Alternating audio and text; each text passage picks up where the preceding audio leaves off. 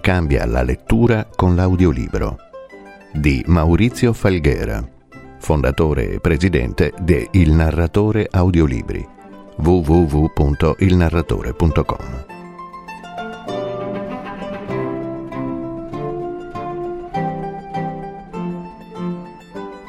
Durante la mia esperienza di produttore di audiolibri mi è spesso capitato un fenomeno sorprendente molti degli utilizzatori di audiolibri hanno avuto degli insight cognitivi, e cioè delle esperienze di vera e propria accelerazione dell'apprendimento della lingua italiana, soprattutto quando all'ascolto dell'audiolibro si accompagna anche la lettura silenziosa dello stesso testo a stampa.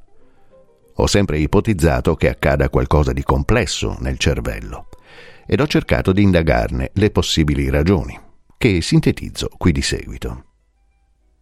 Nel caso della lettura personale silenziosa, l'elaborazione della lingua scritta si colloca prevalentemente nell'emisfero sinistro del cervello, deputato, tra le altre cose, alla codifica logico-analitica necessaria per lo scrivere, il contare, il fare calcoli, eccetera.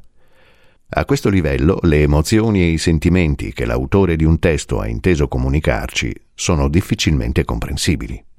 In altre parole, nella lettura silenziosa c'è sempre il rischio che quello che l'autore voleva dirci non sia compreso.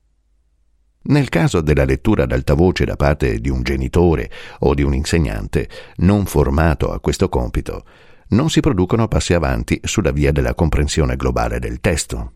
Al contrario, potrebbe verificarsi che il testo può diventare monotono, appiattito sulle parole, monocorde, ed ha come conseguenza il precipitare dell'attenzione, con definitiva perdita del significato di quello che si sta leggendo o ascoltando.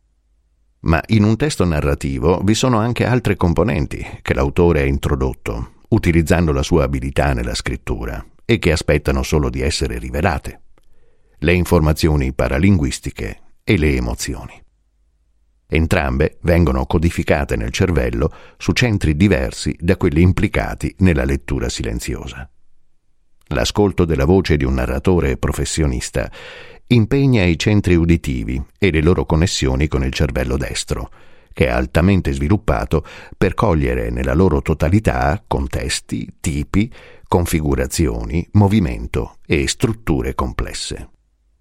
Una lettura professionale stimola una comprensione emotiva e linguistica globale in una dimensione molto elevata, poiché il tono della voce, l'intensità, la pronuncia, il calore, il ritmo, le pause, il timbro, i silenzi aumentano l'attenzione, provocando appunto emozioni e rappresentazioni mentali che stavano sicuramente nelle intenzioni dell'autore.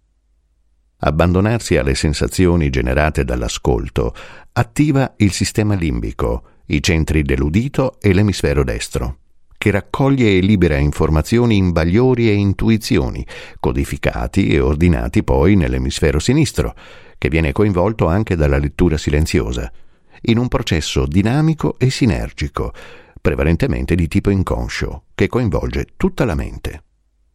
Questa ricchezza andrebbe perduta se ci si ostinasse a concentrare l'attenzione solo sulle capacità di lettura silenziosa.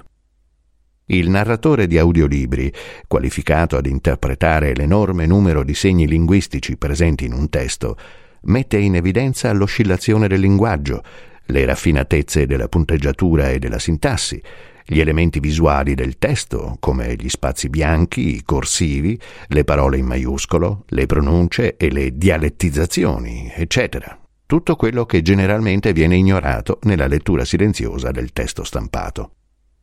Così facendo, e catturando lo stile narrativo unico ed originale dell'autore, egli, attraverso la sua voce, genera emozioni, in un dialogo costante col testo e con l'autore, nel rispetto il più possibile assoluto delle scelte narrative e letterarie di quest'ultimo.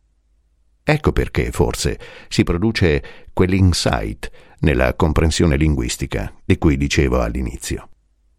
Sono convinto che leggere un testo a stampa e contemporaneamente ascoltarlo dalla voce di un narratore generi un fenomeno analogo alla profondità di campo nella visione binoculare, e cioè due punti di vista, lettura e ascolto, sono meglio di uno solo. Questa doppia informazione possiede una qualità cognitiva emergente, non riscontrabile in nessuna delle due fonti prese singolarmente.